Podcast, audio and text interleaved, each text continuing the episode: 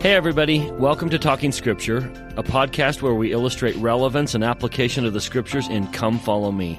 We also dive into the history and cultures of the text. Thanks for taking the time to share and subscribe to this podcast.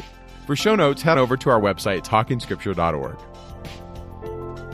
Welcome to Talking Scripture. I'm Mike. And I'm Bryce. And today we're going to be doing Mosiah 25 through 28. Yeah, and we're also going to go a little bit into 29 because I know Come Follow Me puts 29 with Alma, but it really does fit well with the end of Mosiah. So if we jump into Mosiah 29, please forgive us. We'll be a little bit a week ahead, but great stuff this week, Mike. Yeah, there's so much. Mosiah 27 is the story of Alma the younger. So this is the son of Alma. I always put a one by his name. The first Alma who was the priest in Noah's court. And so now we're in the future and Alma's son, Alma the younger, is kind of being a punk and he's going out with his friends and they're seeking to destroy the church. And so this is the story of Alma's conversion and it reminds us a little bit of Paul, doesn't it? Yep. And it stands as a sentinel for all of us that if God loves Alma enough to stop him in his ways, to be worried about him, if God will forgive Alma, then clearly God will forgive me. And I think the Book of Mormon and the scriptures are filled with those sentinels to say, look, look how God cares about Alma the younger. He forgave his sins. He cleansed him. And this man who was the very vilest of sinners becomes the prophet. That should give every one of us hope because I would dare say not very many of us are a vile sinner like Alma was. And yet the fact that this man becomes the prophet seems to suggest that re- repentance is real and there is no limit to the atonement and he can reach down into the very depths of hell to save a repentant sinner. And so this whole story stands as hope to all of us. We have this a bunch of times in the Book of Mormon where the people that are the enemies the good guys are praying for them. Like, for example, when everybody gets back out of the land of Nephi, and the Lamanites are separated from them, they kind of talk a little bit about how, you know, we're kind of sad about their condition. Alma 27 is a really good example for us. In other words, I think this was written for us, don't you think, Bryce? Like, yeah. it shows you the way that these guys operate, but I think it also is a warning to us as Latter day Saints to not be so judgmental. Don't be so high and mighty if you see somebody who's acting like this. Remember that that is uh, one of God's children as well. I really am into some of these highlighting things. Bryce, you do this a lot where you'll go through a text, you're like, look at these words. And so I'm going to start here. Look at 27. Look at the very beginning there. Look in verse 7 the people become prosperous and wealthy. And then the author Mormon is giving us the description of Mosiah and his sons and Alma and, and who he is, Alma the younger. Notice what it says. It says that he was a wicked and idolatrous man. He used many words and much flattery.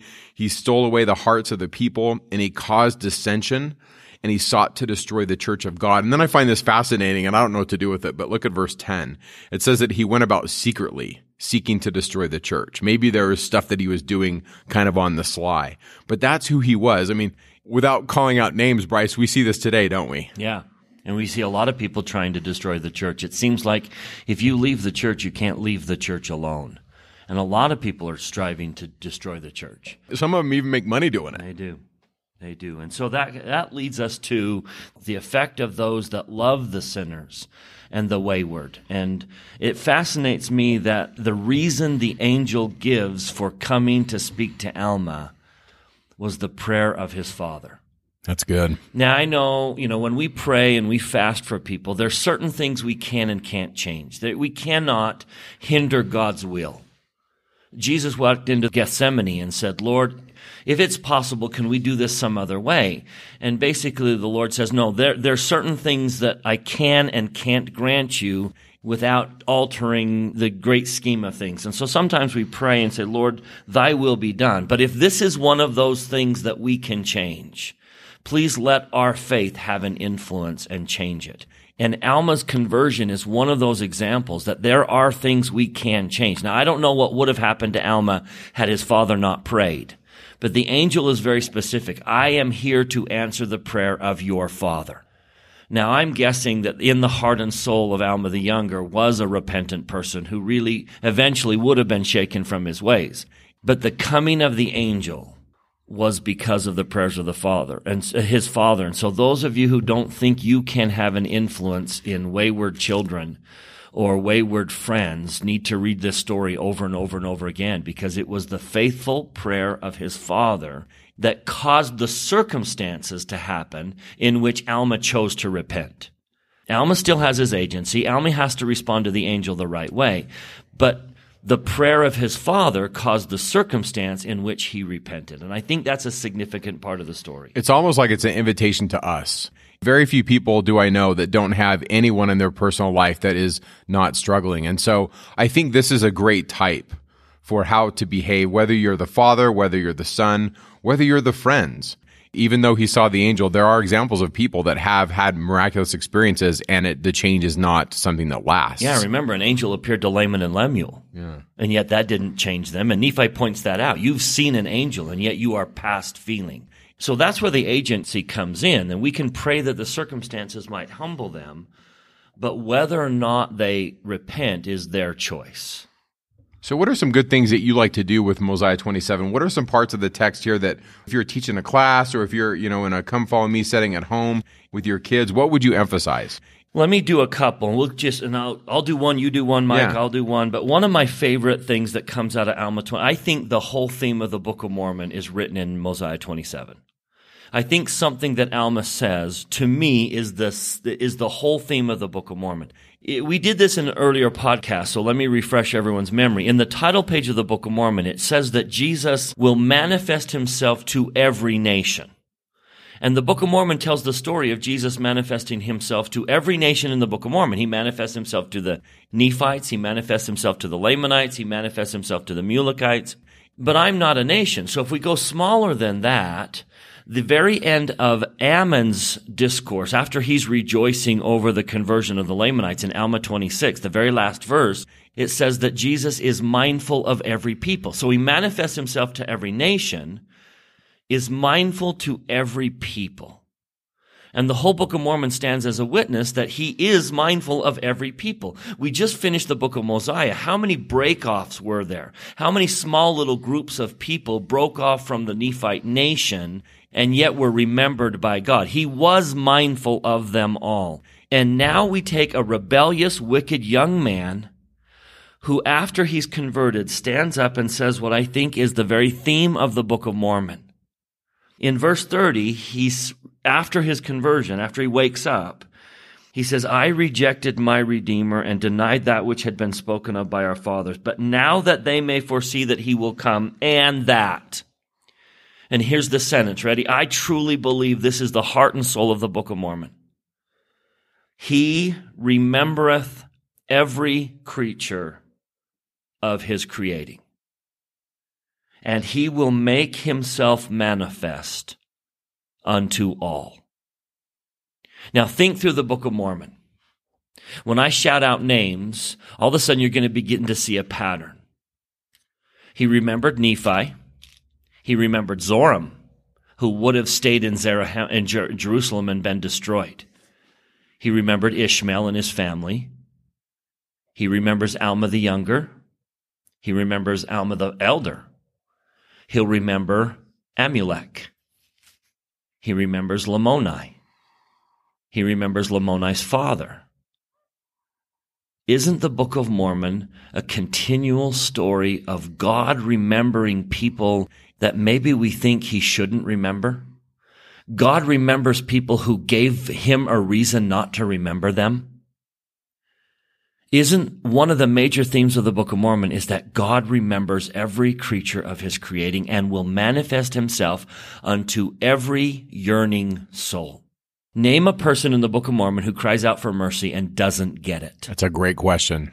Name one person in the Book of Mormon that cries out for God to be with them and doesn't receive mercy. And it doesn't always come immediately. Enos prays all night and the Lord let him struggle a little bit, but mercy comes, forgiveness comes. The Book of Mormon stands as a witness that God will remember you wherever you are, whatever you're doing, whatever your past. God is mindful of, remembers, and will manifest himself unto you. He is a one by one God. And he remembers every creature of his creating. If he remembers Alma, who fought against him for so long, he'll remember you. And anyone who turns to him and cries out for mercy will receive it. And that to me is the great message of Alma's conversion. You know, I, I really like those verses 28 through 30. I, I've got them all marked up, right? That he's snatched, that he's born of God, that he's redeemed from the abyss. I really like that word abyss. From the ancient Near East perspective, it's this idea that we are cast out from the light and God pulls us out. Right now, I'm working through the Gospel of John, and in John chapter 1, it talks about that in the beginning there was this word, and the word was this light, and it comes into darkness, and the darkness is slippery and can't catch it. And yet, here he is in the midst of this darkness, and I really do believe that Alma had to choose. He had to make this choice. And I love where it says, I am born of God in verse 28. And so I, I would, re- you know, if I was just reading a little bit of Mosiah 27 and not the whole thing, I would probably read 28 through 30. I really like those. Another thought, and this is coming from modern apostles. I'm going to quote a couple of them. Elder D. Todd Christofferson is going to be one of them, and another one is Elder Holland. As I've worked with people and they've talked about, you know, when am I forgiven? I really do believe that we are forgiven, like Bryce says, when we ask. And so there's a difference between being forgiven and being changed. The two words are justification and sanctification. And in an essence, justification is where God says, you're clean. You're forgiven. You're redeemed. A good example would be if someone went to a court hearing and they had violated something, but then they had done what the judge told them they needed to do. In the eyes of the court, it's over. You're justified. Now, it doesn't mean they still don't have problems. Let's say it was a drug violation. They may still have a tendency to want that drug, but in the eyes of the court, they're done. They're just. Let me give you a worldly example. Wanda Barzee was recently released from prison, and yet Elizabeth Smart, the one that was, she was kidnapped, screamed out that she is still a danger to society. But the reason they let her out of prison is because she paid the sentence that was given to her. She was justified. Now, whether or not she's changed is a different question, but she paid the penalty and she's justified. So there's an example Yeah. of justification. That's a great example. And really, what we want is both. We want uh, the individual to be justified and sanctified. And sanctified just means to be changed or to be cleansed. And so I'm just going to read a couple quotes. One of them is by Elder Christofferson. He said this Christ removes our condemnation without removing the law. We are pardoned and placed in a condition of righteousness with him. We become like him without sin. We are sustained and protected by the law by justice. We are, in a word, justified. And so we read Alma's explanation in Mosiah 27. I've repented of my sins and I've been redeemed of the Lord and I am born of the Spirit. Alma experienced the immediacy of the grace of Christ. His forgiveness for his sins was immediate. Repentance is a principle of the gospel that some of us mistakenly think will take our entire lives to achieve, that somehow forgiveness is only available after an eternity of personal effort and toil. So I think what Elder Christofferson's inviting us to do is to repent. And sometimes we have this idea, well, I'll repent when I've licked the sin. Like, let's say you have a particular sin you're struggling with, and the adversary will come to you and say, well, don't repent because you haven't fixed it yet. Once you've fixed it, then you can go to the Lord. And I think what Elder Christofferson and what the text of Mosiah is inviting us to do is, no, repent now. Like you may still have problems. You may still have what we call uh, relapses, as it were. But you just repent every time you do it. You repent, and then you're justified. The Lord forgives you, and the reason why is because He owns the rights of mercy. He has the power to do. This is His power. This is His atonement. Now, sanctified is a little bit different, right? Let me, let me give you a worldly example of sanctified. Many years ago in Texas, there was a woman that was executed by the state of Texas by the name of Karla Faye Tucker. She was known as the pickaxe murderess. She was on drugs and she murdered an ex-boyfriend and his current girlfriend. And because of her crime, she was sentenced to death on death row. And then she went to jail. And guess what happened in jail? She found God. And she completely changed. And every prison guard, everyone was just advocating for her release because she was so, such a changed person. She became one of the most Christ-like, loving, kind people that they knew. And she was a prisoner in jail. Well, they ended up executing her because even though she changed, she wasn't justified. She had to pay the penalty for her sin. But she changed. So you've got a Wanda Barzee who paid the penalty for her sin, but wasn't changed. And then you've got a Karla Faye Tucker who changed but had to pay the penalty for her sin, which is why she was executed. And so there's justification and sanctification. And sometimes we have this idea, well, I have to be fully changed. I have to be just, I mean, I have to be sanctified before I'm justified. And that's not what Alma's teaching here. You can be justified by repentance for former sins, even while you struggle to change your ability to overcome that sin. You can be justified while you're being sanctified. But there are two very different Yeah. concepts. And I really, the reason why I'm talking about this too, I think is so important is I think there is, I've worked with people before that have said, well, I can't really repent of that because I haven't fixed it. I haven't stopped sinning. And I'm like, oh, we need to repent every, you know, we need him every hour. We need to always be repenting. And the opposite of that is people use Alma as uh, evidence that repentance is easy. He just said he was sorry and then boom, all of a sudden he's forgiven. And they don't understand the cost of being justified, what it took for Alma to be justified. And the other thing they don't understand is what does Alma do to become sanctified? Yeah. What does he do after? I mean, if you just if you read the few the the verses after that, notice verse 32 of chapter 27.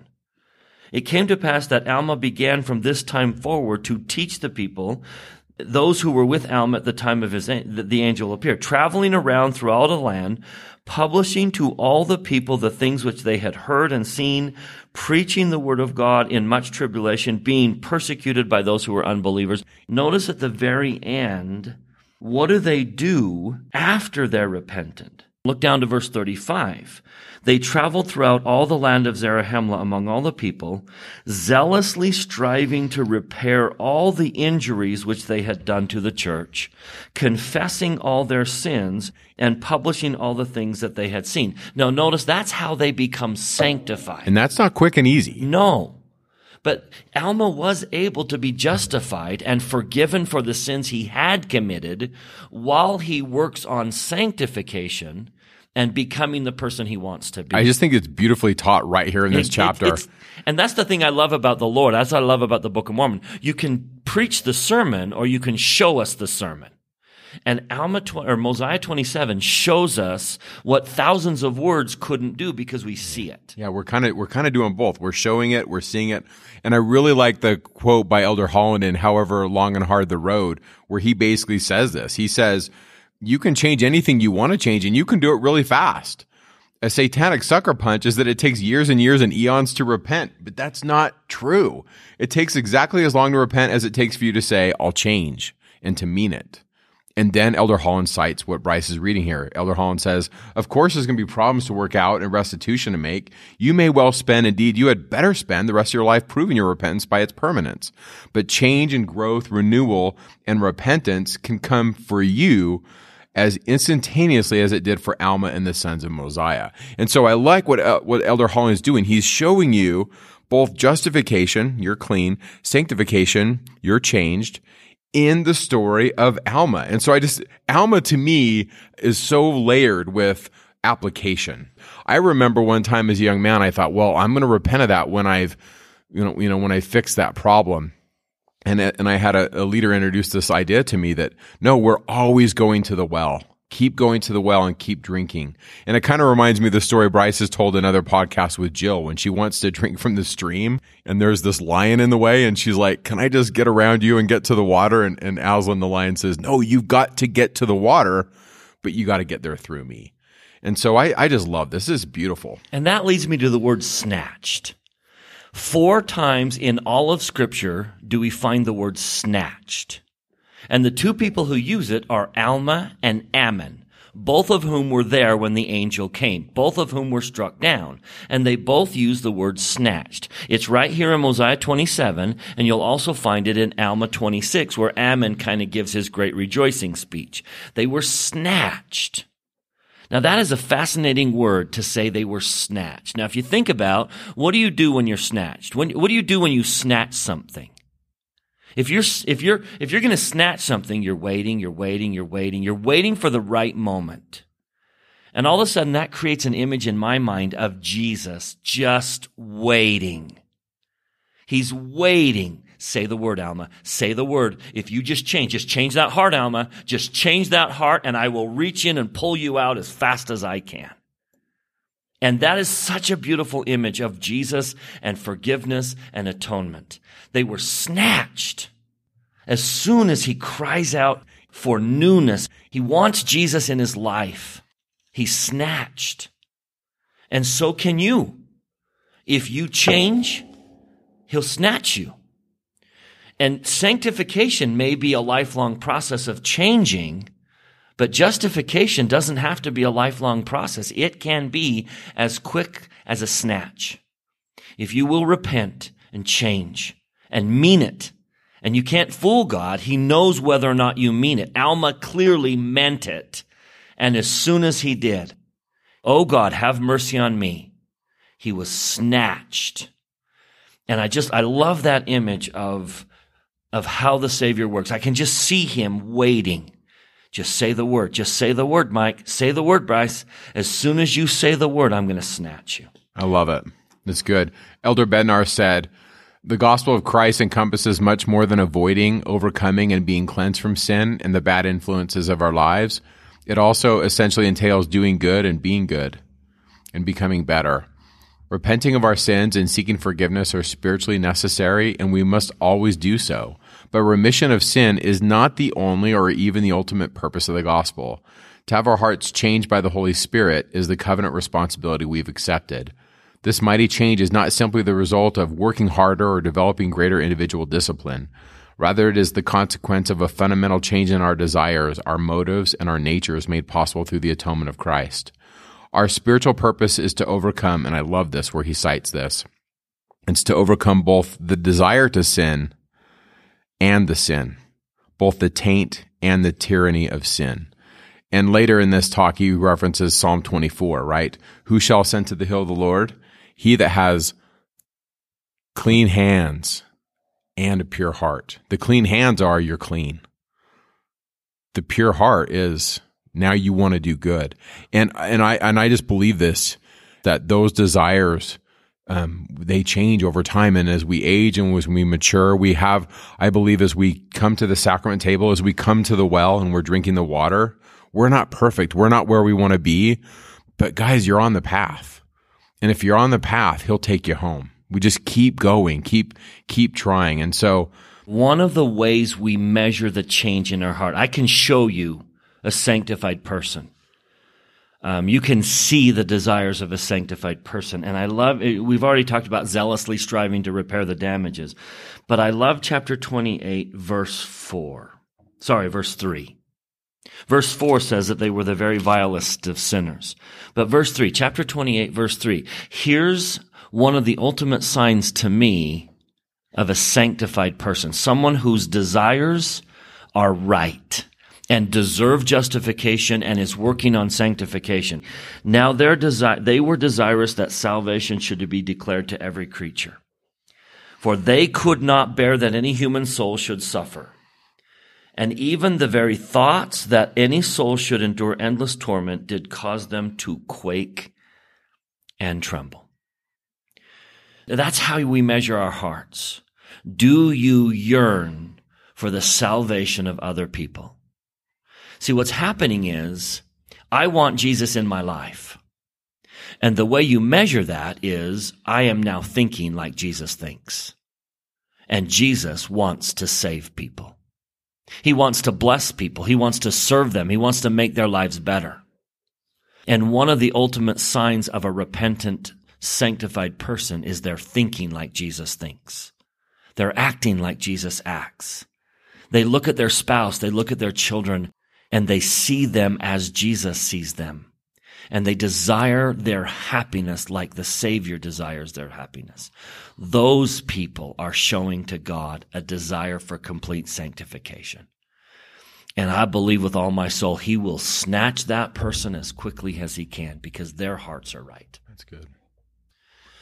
Okay, so, 26. So Let's go back to chapter 26 because if you re- if you'll turn to Mosiah 26, um, they all return back to Zarahemla. There's been some time, and it seems like the Nephites are kind of in a state of apostasy here.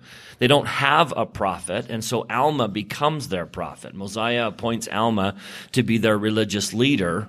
Uh, as if they didn't have any religious leaders. And I don't know where the prophets were and why Alma needs to be the prophet, but Alma is appointed as the prophet. This is Alma the elder, one, the one that was King Noah's priest, and he's come back. And so there's a considerable group of people who are leaving truth and apostatizing. And, and I think a lot of that is the eighth verse of the 26th chapter of Mosiah. It says King Mosiah gave Alma the authority over the church there's just a lot we don't have in the Book of Mormon. But one of the early, early things going on, we think, in the Old Testament before the Deuteronomistic historians kind of tweaked it and did their Jewish apostasy thing and kind of changed some of the theology.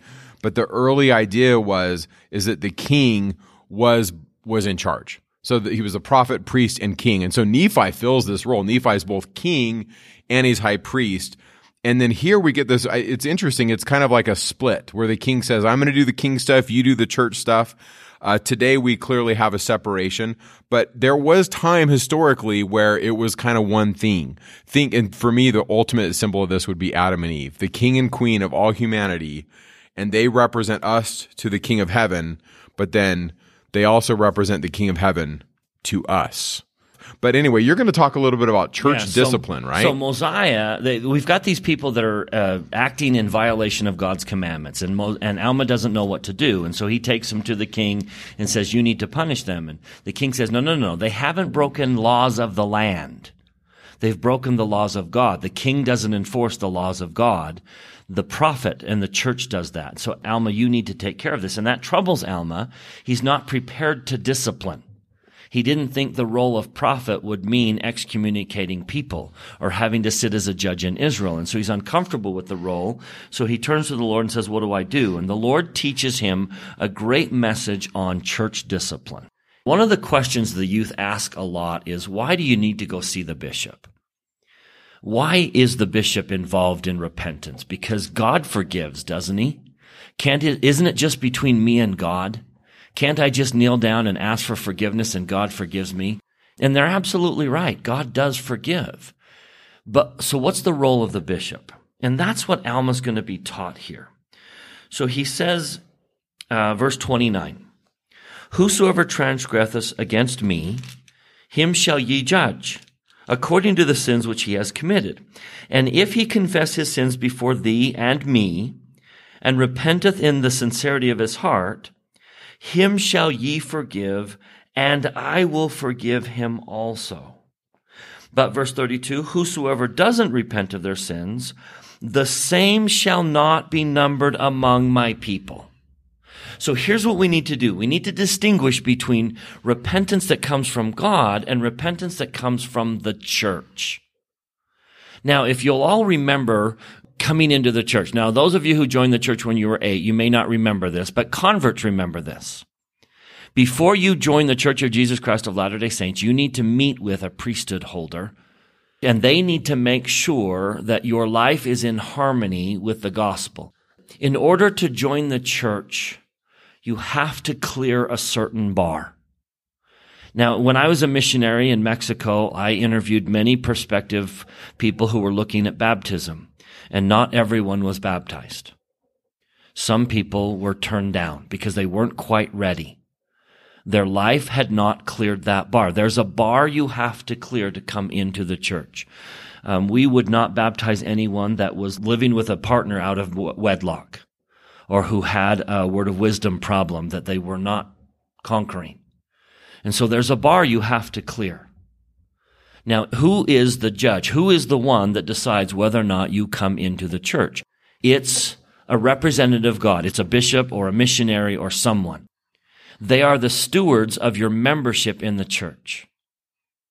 So if you join the church and then for some reason your life dips below that bar, you may not be a member. It, it's possible you may need to lose your membership because your life has dipped below the bar. And the only person who can decide whether or not your membership continues is the bishop, the stake president. They are the stewards over your membership. So we've got to distinguish between the forgiveness that comes from God in terms of the forgiveness of my sins and the forgiveness that comes from the church in terms of you may still be a member of the church in full fellowship. Or you may be a member of the church, but you're going to lose some of the privileges of the membership because your life has dipped below the bar. If you want to be a member in God's church, then your, your life has to maintain a certain standard. So listen again to these verses. He says in verse 29, if he confess his sins before thee and me, notice the distinction, and repenteth in the sincerity of his heart, him shall ye forgive in terms of his membership in the church, and you can authorize him to have all the blessings of the gospel. They can go to the temple, they can exercise the office of the priesthood that they hold. I have forgiven them, and you forgive them. Notice in verse 35, whosoever repents of his sins and did confess them, them he did number among the people of the church. So if you make, if you commit a sin and you repent, the church forgives that sin and you are still numbered in the church. Verse 36, those that would not confess their sins and repent of their iniquities were not numbered among the people of the church and their names were blotted out. And that's how Alma did regulate the, the affairs of the church. And that's how church leaders regulate the affairs of the church today. There is a bar. If you're going to be a member of the Church of Jesus Christ of Latter-day Saints, it assumes certain behaviors. You obey the law of chastity. You obey the word of wisdom. And then if your life no longer manifests that bar, if you can't clear that bar after you're a member, then your membership is in jeopardy. And so we seek church discipline or church forgiveness. We go see the bishop to maintain membership in the church. Now, again, God forgives your sins in terms of worthiness and cleansing of your soul and entrance into the celestial kingdom. The bishop stands as his representative and declares that your sin, which dropped below the line, no longer affects your membership and you are free to participate in all of the blessings of the church and its membership. So that's kind of the gist here. And I love Alma 26 where he distinguishes that. Yeah. There's forgiveness that comes from God and there's forgiveness that comes from the church. There's having the Holy Ghost because God forgave you and sends his Holy Ghost. And then there's membership numbered in the church. You are now numbered. You can exercise all the blessings of membership in the church. And that's the distinction that we make here in Alma chapter 26. And it really is challenging because we are in a community. We're a family. And so uh, everyone that we know has opportunities to hurt us. And so I've had people say, you know, I've been hurt by this person or that person, or I'm going to quit going to church. And I like to think of it as, you know, we're a community of believers. The church is a hospital and we are going to offend people. And so we've got to work on that. And then we've got to be forgiving. In the 18th chapter of Matthew, Jesus kind of likens the kingdom of heaven to this. And he answers some questions about offending and I remember one time I was reading one of the manuals on, you know, why do we have church discipline? And in one of the manuals, it talked about three reasons why are to protect the innocent and to protect the church, but also to save the sinner. And I remember I was reading Matthew 18 one time and I thought, maybe this is going on here. So notice what it says. Talking about little children in the fourth and fifth verse, but in verse six it says, Who shall offend one of these little ones which believe in me? It were better for him that a millstone were hanged around his neck, that he were drowned in the depths of the sea. And so it seems like the Savior is saying, you know, we've got to protect the innocent. The kingdom of God is a place where children are safe. Woe unto the world because of offenses for it must needs be that offenses come. In other words, we're going to offend. But woe to that man by whom the offense cometh. Wherefore, if thy hand or thy foot offend thee, cut them off, and cast them from thee, for it is better for thee to enter into life halt or maimed, rather than having two hands or two feet to be cast into everlasting fire. Now, I certainly don't read that verse, verse 8, literally, but I see it as the Savior saying, we've got to cut out that which is causing harm in our life, in the church, and those kinds of things. And so, in a sense, we've got to protect the church as a community of believers. If there's someone out there actively causing harm, then we've got to do something about it. But then notice verse 11 the Son of Man has come to save that which was lost. What think ye? If a man has a hundred sheep, and one of them be gone astray, doth he not leave the ninety and nine, and goeth into the mountains, and seeketh that which is gone astray? In other words, go find the lost. And so, really, church discipline is for the sinner as well. It's to save them. But once again, to protect the innocent, to protect the church, the community of believers in Christ, but also to save the sinner. And I see that right there in the 18th chapter of Matthew. And so I, I don't envy Alma's position, and I don't think Bryce you do either. I would not want to be in this position of your own son and the sons of the king. I mean, these aren't just anybody; they're actively out destroying the church. And he goes to the Lord and says in verse 13 of Mosiah 26 that he's just troubled. And I can just imagine how his heart just aches. And it says in verse 14 that he poured out his whole soul. I can just imagine how that prayer went. I like to take this story and try to find a way we can walk out with application. I call this solving problems the Lord's way. And so in the first 10 verses, the first thing they do is they identify the problem. And the problem is essentially, you know, well, what who's in charge? Who's supposed to deal with the church? And so they kind of work through that. And Mosiah says, no, Alma, you do it. And Alma kind of pushes back. I can see Alma doing this. If you read verse 11 and 12, Alma's like, no, I don't want to do it. Uh, why don't you do it, King? And the King's like, no, Alma, this is your problem. And so once they've kind of figured out who's got to work work it through, and then verse 11 and 12, he studies it out. And he, and he gets into the problem and then he prays about it in the 13th and 14th verse of Mosiah 26. And then the bulk of this chapter is the Lord's response. It's verse 15 through 32. And I think he listens because he writes it down. If you go to verse 33, it says, It came to pass when Alma heard these words, he wrote them down. And so I really like to look at this as a way we can solve our problems. We identify the problem, we study it out, we pray, and then we listen. And those may come in words, they may come in pictures or impressions. But once we get those, the invitation is to write it down in verse 33. I remember Richard G. Scott one time talked about that. And he says, when you get spiritual impressions, write them down. And those are for you. And then the 33rd to the 39th verse is Alma going and being obedient to those things. Another example of this would be like the first vision, right? Joseph, he's got all these questions about religion and truth and scripture and he studies it out. And it probably was multiple seasons. It probably wasn't like a weekend thing. And then he prayed and he listened and, and we, you know, we know the rest of the story with the restoration. But I just think this is a beautiful pattern for how to approach problems I don't think you, the listener, are probably going to have these same kinds of problems that Alma has, but this is a beautiful pattern to see how to tackle it. And so, once again, the Book of Mormon is applicable in our life. I do too, Mike. I just love that. It's just a simple pattern. Lehi did that same thing at the first part of First Nephi. We just see that same thing. I don't know what to do. Well, I know where to go and get answers. Yeah. I like that. Let's turn to Mosiah chapter 29, which really isn't part of our block, but if you'll allow us to throw this thing in because it kind of fits this whole topic that we're addressing. Mosiah chapter 29, they transition. Here's the problem. In chapter 28, Mosiah's sons are so converted, they want to go preach the gospel to the Lamanites. And so now King Mosiah is saying, wait a minute, who's going to be the heir to the throne? Who's going to be the next king? And Aaron, he, we want Aaron. and he knows the story of King Noah. And he saw what happened, and he knows he's clearly familiar with the Old Testament and the struggle for kingship. Um, and so he just simply said, we got a problem. Aaron doesn't want to be king. None of my sons want to be king. But if we appoint someone else as king and they go back to their worldly ways, there's going to be war. We don't want war. So let's transition to a new form of government. And they go from a, a monarchy to a system of judges. And the beautiful thing about chapter 29 is chapter 29 lays out principles of good government.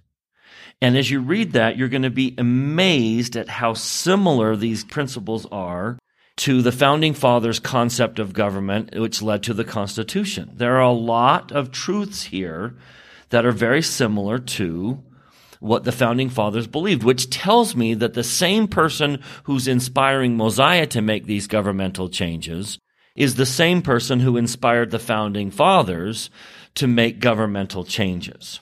So let me just throw these out and then I want to focus on one. Verses 13 through 26, he seems to suggest that no one person should have power. It is not good when one person or one group has all the power. Verse 11 and 25, we should be governed by law. We need to write these down and have law. And verse 11 and 12 is significant to me. The closer the laws come to God's laws, the better the government will be. Verse 26 and 27, the majority need to rule. Government by the people. In verse 28 and 29, he creates a system of checks and balances. And so a lot of these same sim- principles that we find in our Constitution, in our history, we find in the Book of Mormon, which suggests that they're coming from the same source. We know that the Constitution was inspired by the Lord. We learned that in Doctrine and Covenants 101. And here we again, we get to confirm that the same person who's inspiring Mosiah to make governmental changes going from a monarchy to a system of judges inspired our founding fathers who went from a monarchy to a constitutional democratic republic. So I love that. Yeah. But what I want to focus on is what I think is a significant portion of the responsibility of government. It's a, it's a truth that has changed my life. Starting in verse 32, King Mosiah says, I desire that this be a land of liberty and that every man may enjoy his rights and privileges alike. The responsibility of government is to protect rights and privileges. That's what government is supposed to do. That's what parenthood is supposed to do, protect rights and privileges. But notice what he says next, verse 33. And many more things did King Mosiah write unto them, unfolding unto them all the trials and troubles of a righteous king, yea, all the travails of soul for their people, and also the murmurings of the people to their king. And he explained it all unto them. And then he said that these things ought not to be. Now hold on. What ought not to be? The murmurings to the king ought not to be. So why do people murmur to kings? Why do we murmur to government officials? It's because our rights and our privileges are being infringed. And that's why we murmur. But notice what he says. There's a balance to rights and privileges. He says, this is why people murmur to their king, and these things ought not to be, but that the burden should come upon all the people, that every man may bear his part. In other words, the balance of rights and privileges is responsibility. So there comes a time to give up a right and a privilege because I am a responsible citizen. Let me give you an example. When I work for my money, when I go out and I have a job and I work really hard, I have a right to the money that I earn. It's my right, it's my privilege. But if I really want to live in a free society, if I want a government that will protect me with a, a, military, if I want to drive on roads that the government installs, if I want to breathe clean air and drink clean water, and I want the government to make sure those things are done for me, I have a responsibility to contribute to that society. I have a responsibility, so I pay my taxes. Now, government is responsible to balance those two. Balance rights and privileges with responsibility. Sometimes governments get off. Sometimes they require more responsibility and they need to be corrected. And sometimes they allow more rights and privileges and they need to be corrected. The different philosophies are, have good things in them. Yes. And not everyone agrees. And so it's that balance between what is my right and what is my responsibility. But may I shout out to all righteous people out there, all God fearing, and especially to the Latter day Saints, it is time that we accept the responsibilities that are ours. There is out there this idea that Joseph Smith predicted that the Constitution will dangle by a thread. It's, we do not have a direct quotation to, to him. Brigham Young seems to suggest he said that, but there isn't a direct quotation. But I've thought a lot about that, the Constitution dangling by a thread. And I suspect that if that does happen, It's because we clamor for rights and privileges. Everything's about rights and privileges. And then in the quotation, Brigham Young says that Joseph Smith said that the Constitution would dangle by a thorn, and it would be this people that would step forward and save it. And I suspect that one of the things he might be saying is it will be the Latter day Saints who accept their responsibility. We need to accept their responsibility. So if you go to BYU and there's an honor code, there's a delicate balance between rights and privileges. Yes, you have a right to certain things, but you also have a responsibility to represent the school that is forking over a good deal of the bill that's educating you. Your tuition is low because of the contributions of the church. Therefore, you have a responsibility and there's a balance and we need to accept the responsibility. So say, for example, I, let's suppose I teach a class and I say to my students, look, you have a right to your phone. You have a right to that privilege. But when you walk into this class, you have a responsibility to everyone else in the class to bring that spirit and be reverent. And so sometimes you need to put away a right. Sometimes you need to be willing to forego a right and a privilege because you are being responsible. I have a right to drive my car as fast as I want. It's my car. I bought it. I insure it. I bought the gas that's in it. But I don't have a right to interfere with your safety. And so I voluntarily submit to my responsibility to drive my car in a way that is responsible, that protects your safety. And it sure seems to me we've become a society that is more interested in rights and privileges and less interested in accepting the responsibility of being a society. And may I suggest that if that prophecy does exist, if Joseph Smith did say that, the Latter day Saints would save the Constitution. I wonder if the meaning is that we will accept our responsibility to be a society. I accept my responsibility. And so I'm going to drive the speed limit because that's responsible. And yes, I have a right to go faster, but I'm going to be responsible and I'm going to protect your safety. I have a right to say whatever I want to say, but I'm going to forego that right occasionally to be responsible. That is a hard balance. And finding that balance is key. It's what governments need to do. Governments need to find the balance between rights and responsibilities. Citizens need to find that balance. Now, if we're out of balance in any way, I think we're out of balance in clamoring for rights. I have a right. But once in a while, we need to check that right and say, but I accept the responsibility to be part of a family, to be part of a ward, to be part of a community.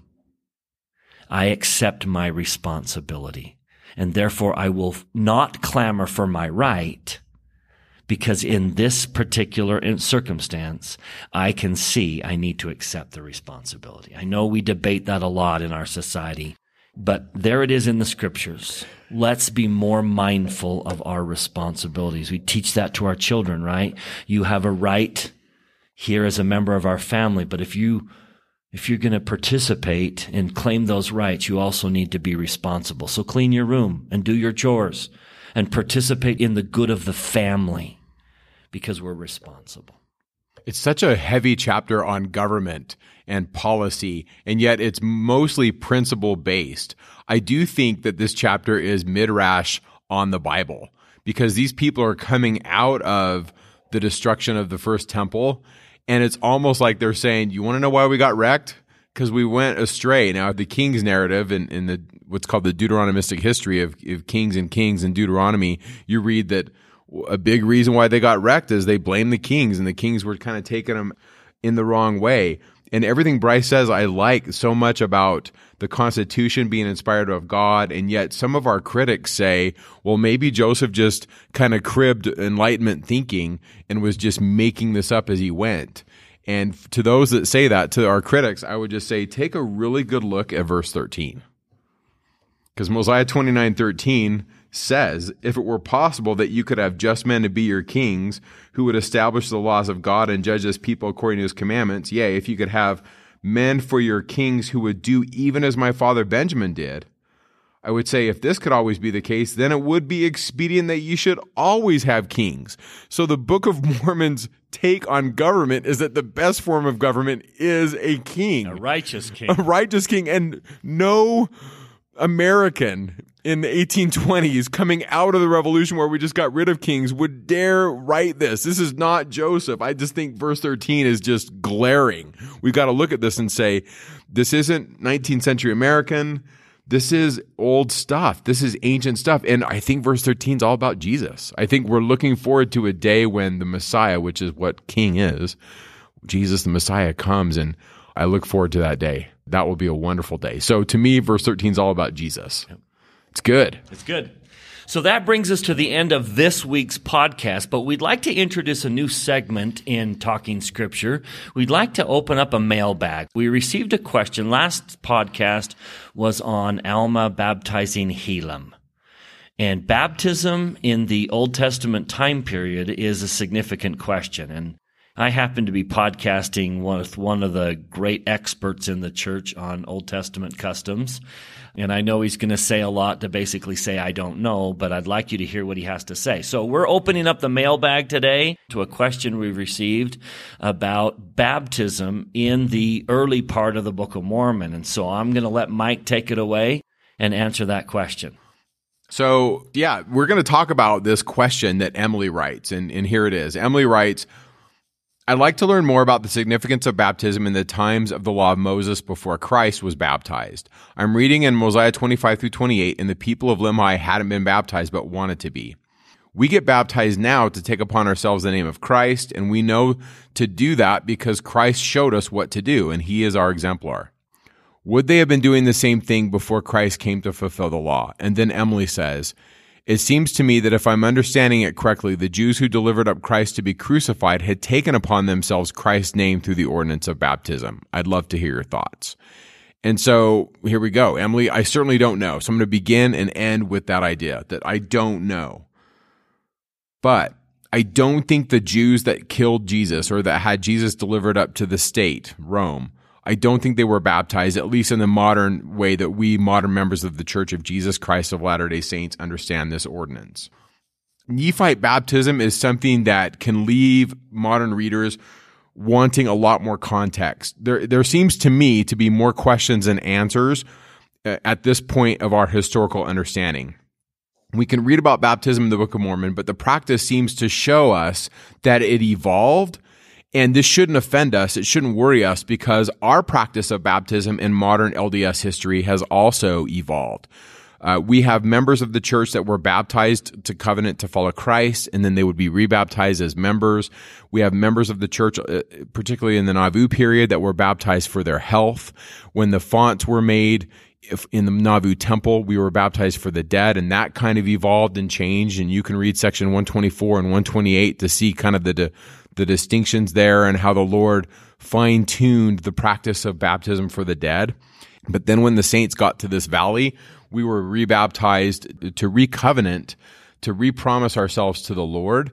And so even in our own history, not very long since the restoration, uh, baptism has evolved and changed. And today we're not baptized multiple times. Typically we're baptized once and then we're rebaptized essentially by taking the sacrament. The sacrament is a rededication of those covenants. We recovenant with the Lord. And so the sacrament in our modern day churches represents kind of the same thing. And so we would probably see differences between baptism in the ancient Near East and Nephites in the Americas. And there's many people that say, hey, there was no baptism in the ancient Near East. This is not something that was going on. And so there's lots of arguments there as to, as to what's happening. But one thing we see is that there's a guy by the name of John the Baptist, and he is baptizing people. He's baptizing them in the River Jordan. And he probably was doing that which was practiced by the Essenes. The Essenes were a group of Jews who had left the city. They, they looked at the priesthood in Jerusalem as being corrupt. And so they were doing baptisms or uh, purification rituals in, in a mikveh or in a pool of water. And you can go to places like Qumran and you can see where they practice this, this ritual immersion, but they did it all the time. But it was to produce cleanliness, but it wasn't the act itself. It was also their attitude. And so one scholar writes, the immersion had to be preceded by a properly pious attitude and by actions which adequately reflected that attitude in order for the physical immersion to be effected. In other words, it wasn't just the act itself of the immersion in the water that the Essenes practiced, but it was their pious attitude towards God that made them clean. And this is really what we read in Matthew 3 verse 8, where John challenges people and he says, bring forth fruits meet for repentance what he's saying is the baptism this is you know my interpretation the baptism isn't going to cleanse you if you aren't repenting, if you don't have a clean heart. And so that's going on.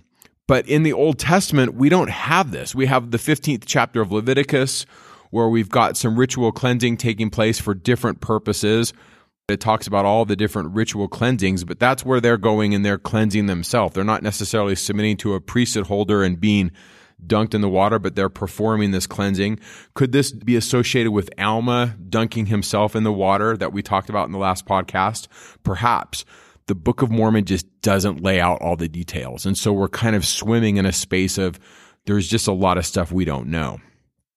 But we do know that there was this ritual immersion happening. Kaufman Kohler and Samuel Krauss have written for the Jewish Encyclopedia, and this is what they write. They write baptism next to circumcision and sacrifice was an absolutely necessary condition to be fulfilled by a proselyte or a convert to Judaism. Circumcision, however, was much more important, and like baptism, was called a seal.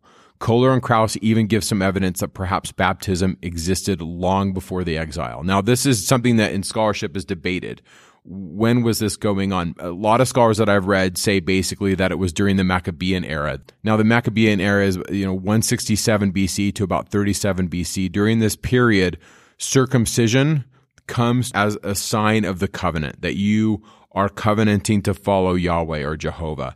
And so, did baptism fill this role? We don't know. I mentioned earlier that immersions for ritual purposes did take place as part of the law of Moses. Exactly how much of the text of Leviticus was written before and after the exile, once again, we don't even know the answer to that. But we do know that there was ritual immersion taking place. We also see this before Leviticus was textualized in Babylon. There are Babylonian texts where the priests had to be ritually immersed to be pure to do their work. And then if you really want to go down this rabbit hole, we can go to the Old Kingdom, Fourth Dynasty, 2600 BC. They're doing it there in Egypt. And there's a ton of stuff written by Hugh Nibley where he talks about this. And so there'll be stuff that we'll put in the show notes. You can read uh, some of Hugh Nibley's writings on this, where he takes multiple scholars and he cites a lot of examples from, like I said, as early as like the Fourth Dynasty in the Old Kingdom, right around 2600 BC, where the Egyptians practice baptism, ritual immersion, and they're using some of the same words. They're doing it for purification, to be like the gods. You would take upon yourself the name of Osiris, and he was the god that would bring you back to life. And I see this as a Christ figure. The Book of Mormon is an interesting text what it is, is it's a record of these people that believe in Yahweh differently than the Old Testament. So it's not going to read the same. Of course, you're not going to have people being baptized in the name of Christ in the Old Testament, because if that were the case, the Jews would not have crucified Jesus. They would have recognized him as the Messiah. So they stand on the tradition of a text that doesn't see the suffering servant as Jesus. There are suffering servant passages in the Old Testament, certainly, but the idea of Yahweh coming to earth, taking upon him flesh, dying and rising again is not explicitly just in your face in the Old Testament the way it is in the Book of Mormon. That's why these Book of Mormon people, these Nephites, are a distinct, different group. But there were other different groups that left Jerusalem that said, hey, you guys aren't doing this right. We're taking our toys and we're leaving. Finally, I want to quote Brant Gardner. I really like his stuff. And so he touches base on some of this, and this is what he says. He says the historical context of Mosiah suggests that baptism may not have been a universal event in Nephite Zarahemlite life. Baptism's covenantal declaration of belief in Yahweh Messiah does not become an explicit theme in the Book of Mormon until Alma begins baptizing in the waters of Mormon. Would all of the assembled people in King Benjamin's speech in Mosiah 1 through 6 have been baptized? Brant Gardner says it's certainly possible, but Mosiah, Benjamin's father, would have had to institute it and require it of the entire people. The Zarahemlites had forgotten Yahweh and lost most of the Mosaic law, but baptism prior to Christ's earthly mission was known in the old world only as a cleansing ritual. Only the Nephites before Christ associated that cleansing with the Messiah's mission. Thus, the Zarahemlites would have had no tradition of baptism connected with the Messiah if they had any such rite at all. Mosiah might have imposed it upon the people through his authority as being the king, but this action would have violated the very nature of the ordinance, which requires repentance and a willing change of heart as a prerequisite to accepting the Messiah. This process is inconsistent with a mandated ritual, so he probably would not have mandated it. He goes on. Nephi's introduction of baptism reveals it as a covenant, a new covenant, then and one that had an ambiguous fit into known ritual. When Benjamin declares the Messiah's atonement, he says nothing about baptism as a requirement. Rather, he emphasizes the atonement itself and Christ as its provider. He implies that his people still understand the law of Moses as the means of atonement for sin. This information, combined with Alma's new emphasis on baptism, suggests that, at this point in Nephite history, baptism is not widely practiced. When the Spirit descended upon the assembled population in the land of Zarahemla, the collective people's sins were cleansed. Probably many among them were not baptized, yet their faith made the atonement efficacious. In this pre Christian environment where the forward looking rites were mixed with the current law of Moses, it appears that the communal function of the Day of Atonement sacrifice prevailed over the association between the individual acceptance of Christian baptism. So to me, what Brant Gardner is essentially saying is this that the Day of Atonement, the fall festival ritual, could have been a replacement for Christian baptism. In other words, the covenant was what was important, taking upon yourself the name of Christ, becoming new creatures, and that maybe, this is Brant Gardner's uh, supposition, and I think it fits, that perhaps baptism was something that evolved over time, even amongst this group. And so to me, that kind of fits. They come to Christ, they come to know who he is, they submit to his name, Later, Alma's going to baptize them in the waters of Mormon. What I don't see happening is this. I don't see throughout the entire Book of Mormon baptism being one static, unchanging ordinance reflecting exactly the same thing in meaning, form, and function as it does today in the church. And the reason why is because even in our short history where we have really good historical records, it has changed over time. Emily, certainly we don't know, but we see some of the complexities in the Book of Mormon reflecting some of these nuances here, some of these ideas. But to our critics who say, Joseph, you're just making this up, baptism wasn't a thing, there was no covenantal relationship of coming to God prior to John the Baptist, and then you're just making up the Book of Mormon with this baptism stuff. Well, there's enough scholarship out there to say, well, let's let's not be so hasty.